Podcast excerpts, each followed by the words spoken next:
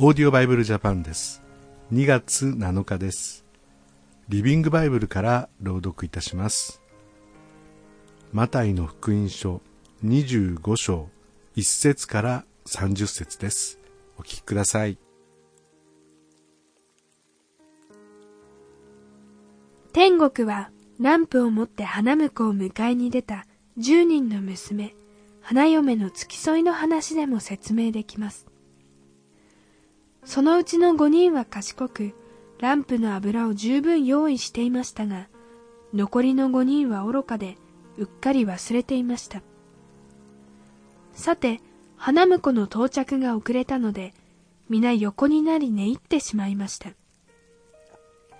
真夜中ごろようやく花婿のお月迎えに出なさいと叫ぶ声がします。娘たちは飛び起きると、めいめい自分のランプを整えました。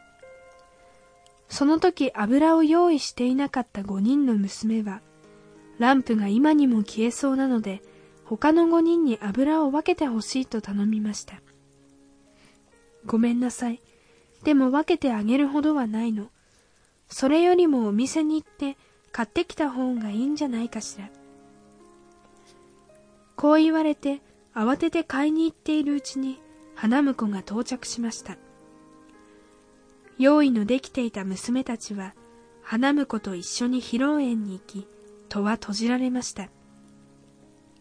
その後で例の五人が帰ってきて、ご主人様、戸を、戸を開けてくださいと叫びました。ところが主人はさっさと行ってしまえ。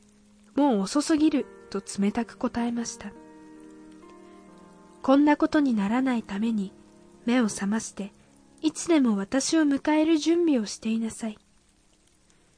私が来るその日、その時がいつかわからないのですから。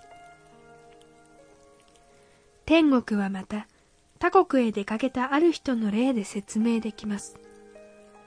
彼は出発前に使用人たちを呼び、さあ元手をやるからこれで留守中に商売をしろとそれぞれにお金を預けました。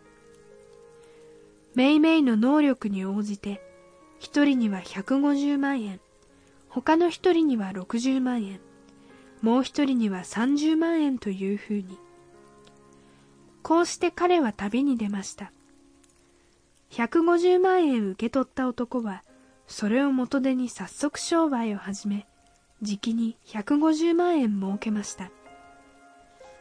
60万円受け取った男もすぐ仕事を始め、60万円儲けました。ところが30万円受け取った男は、地面に穴を掘るとその中にお金を隠してしまいました。だいぶ時が経ち、主人が帰ってきました。すぐに使用人たちが呼ばれ生産が始まりました。150万円預かった男は300万円を差し出しました。主人は彼の働きを褒めました。お前はわずかなお金を忠実に使ったな。今度はもっと大きな責任のある仕事をやろう。私と一緒に喜んでくれ。次に60万円受け取った男が来て報告しました。ご主人様、ご覧ください。あの60万円を倍にしました。よくやった。お前はやり手で、しかも忠実なやつだ。わずかなお金を忠実に使ったから、次はもっとたくさんの仕事をやろう。主人はこの男も褒めてやりました。最後に30万円受け取った男が進み出て言いました。ご主人様、あなた様は大層ひどい方でございます。私は前々からそれを存じ上げておりましたから、せっかくお金を儲けてもあなた様が横取りなさるのではないかと怖くて仕方がなかったのです。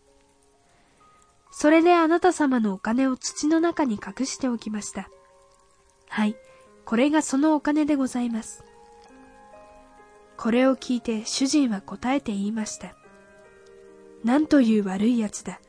怠け者めが。私がお前の儲けを取り上げるのが分かっていたというのか。だったらせめてそのお金を銀行にでも預金しておけばよかったのだ。そうすりゃ利息がついたじゃないか。さあ、こいつのお金を取り上げて、300万円持っているものにやってしまえ。与えられたものを上手に使う者はもっと多くのものが与えられて、ますます豊かになる。だが不忠実な者は、与えられたわずかなものさえも取り上げられてしまうのだ。役立たずは外の暗闇へ追い出してしまえ。そこで泣きわめくなり、歯ぎしりして悔しがるなりするがいい。このご主人というのは神様を例えてるわけですが、私たちは神様をどんなふうに考えてますかね。